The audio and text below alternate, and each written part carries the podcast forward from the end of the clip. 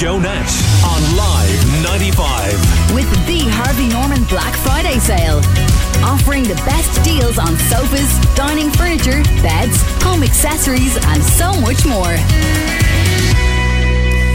Ever wonder what toys kids used to play with a hundred years ago? Well, a Limerick historian and lecturer at Mary Immaculate College has a collection of toys from as far back as then, in the 20th century. Ooh, cheapers, that's a very, very long time ago. And he's on a mission to have them seen by as many people as possible.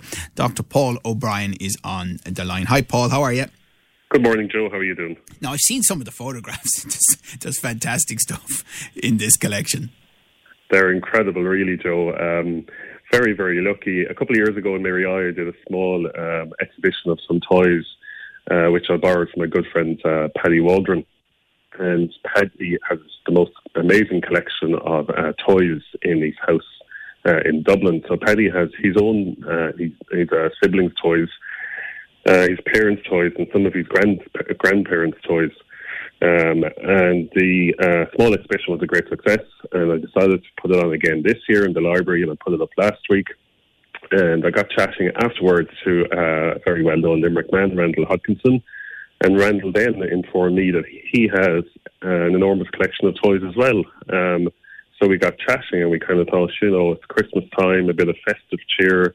Uh, perhaps we can bring a lot, bring some life to maybe an empty unit even in town. And what better way um, to, uh, you know, uh, fit into your inner child? Uh, so some of the toys that Randall has are incredible. Steve Austin, I think the Million Dollar Man, uh, loads of action figures, uh, uh, model trains, clockwork toys. So we sort of came up with the idea of maybe a hundred years of Limerick toys. And of course, Joe, most of the toys were bought in Limerick City. Uh, Limerick City, if you look in the newspaper uh, archives, Limerick City was serviced by any number of toy shops from about 1900 onwards. Uh, so you had Mulligan's Toy Shop on O'Connell Street. You had uh, Williams Stores, which was selling uh, Christmas toys from as early as 1904. Uh, Gibson's Toyland as well was another uh, shop selling toys in and around 1919, 1920. So uh, lots of these toys were bought in Limerick, played with by Limerick children over the years, minded to some degree, and we'd like to show them off.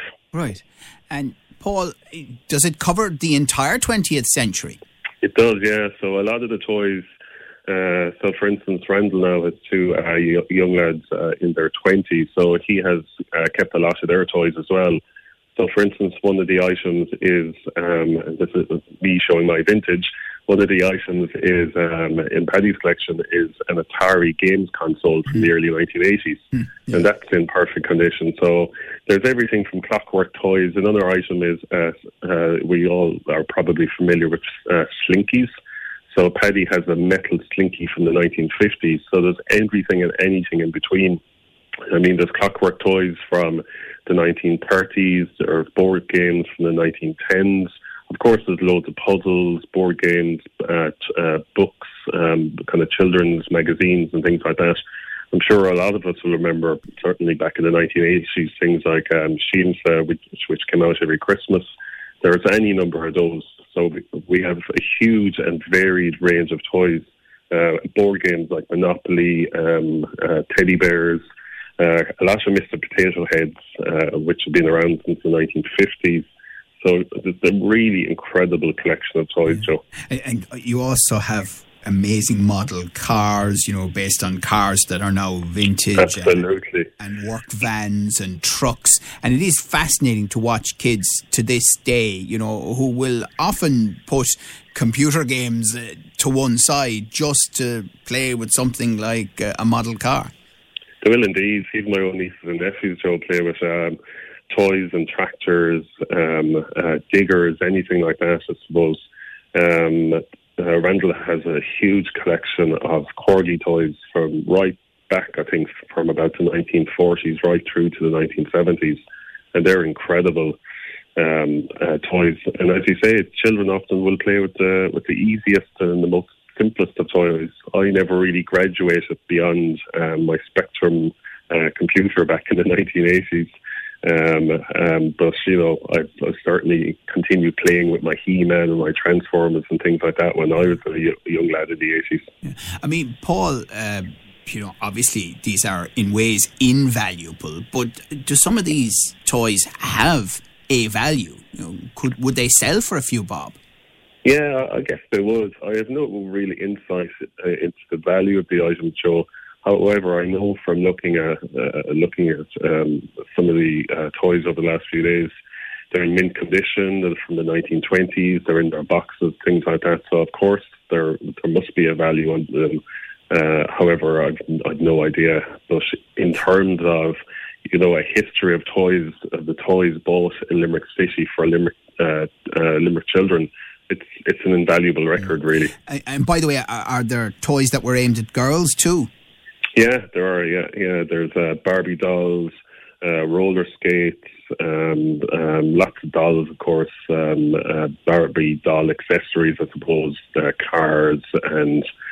Um, gosh, um, all that kind of stuff. Uh, mm. lots, lots of Barbie, loads around Barbie, loads around Cabbage Patch Kids. Actually, uh, lots of Cabbage Patch Kids things uh, they're out since I think Cabbage Patch Kids were launched in, in the 1980s sometime. And Paul, you know, kids and their parents would be fascinated to see this. Um, so, what are you trying to do to make it more widely available, at least to be viewed? So I suppose um, to prevent myself and Randall from playing with them every day of the week, um, um, uh, we are looking, Joe, I suppose, for a shop window, preferably um, um, perhaps like you know an, empty unit whereby we can go in, and set up an exhibition. Um, as you said, some of the toys are valuable, perhaps. So something uh, which is very safe and secure with uh, lighting to some degree, because we'd like to kind of set up a kind of a winter wonderland of toys. Um, a shop window would be ideal in the city centre uh, uh, I suppose one important point to consider is that the shop window wouldn't be too high up, or else the little, uh, ch- children won't be able to uh, see them. I guess they are the audience, really, more than the uh, inner child of us adults. So somewhere in town, if there were, was an auctioneer, perhaps with um, uh, with, with a property to rent, or perhaps a business owner, or whoever uh, if they could get in touch with uh, myself here in Mary I, so it's paul.o'brien at mic.ul.ie.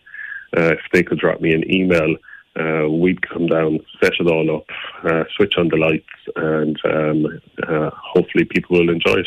Oh, I think it would be magical, no question about it, and also have the advantage of being able to socially distance, and the kids exactly. are looking in from the outside, and it, it would fit exactly. very nicely now uh, between now and Christmas. Well, listen, I suspect that there are people listening this morning who are already thinking, mm, maybe I could help uh, Paul Brilliant. and Randall on that. So hopefully that's the case and they get in touch with you. What a super idea and what an amazing, amazing collection. Even the photographs I'm seeing, you know, they um, obviously conjure up all sorts of memories for me, not to mention others. Um, brilliant stuff, Paul. Well done and thank you very much for telling us Great. all about Thanks it this morning.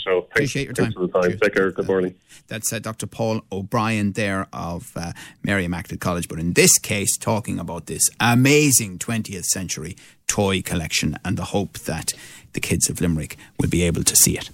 Limerick Today with Joe Nash on Live 95. With the Harvey Norman Black Friday sale. Offering the best deals on sofas, dining furniture, beds, home accessories, and so much more.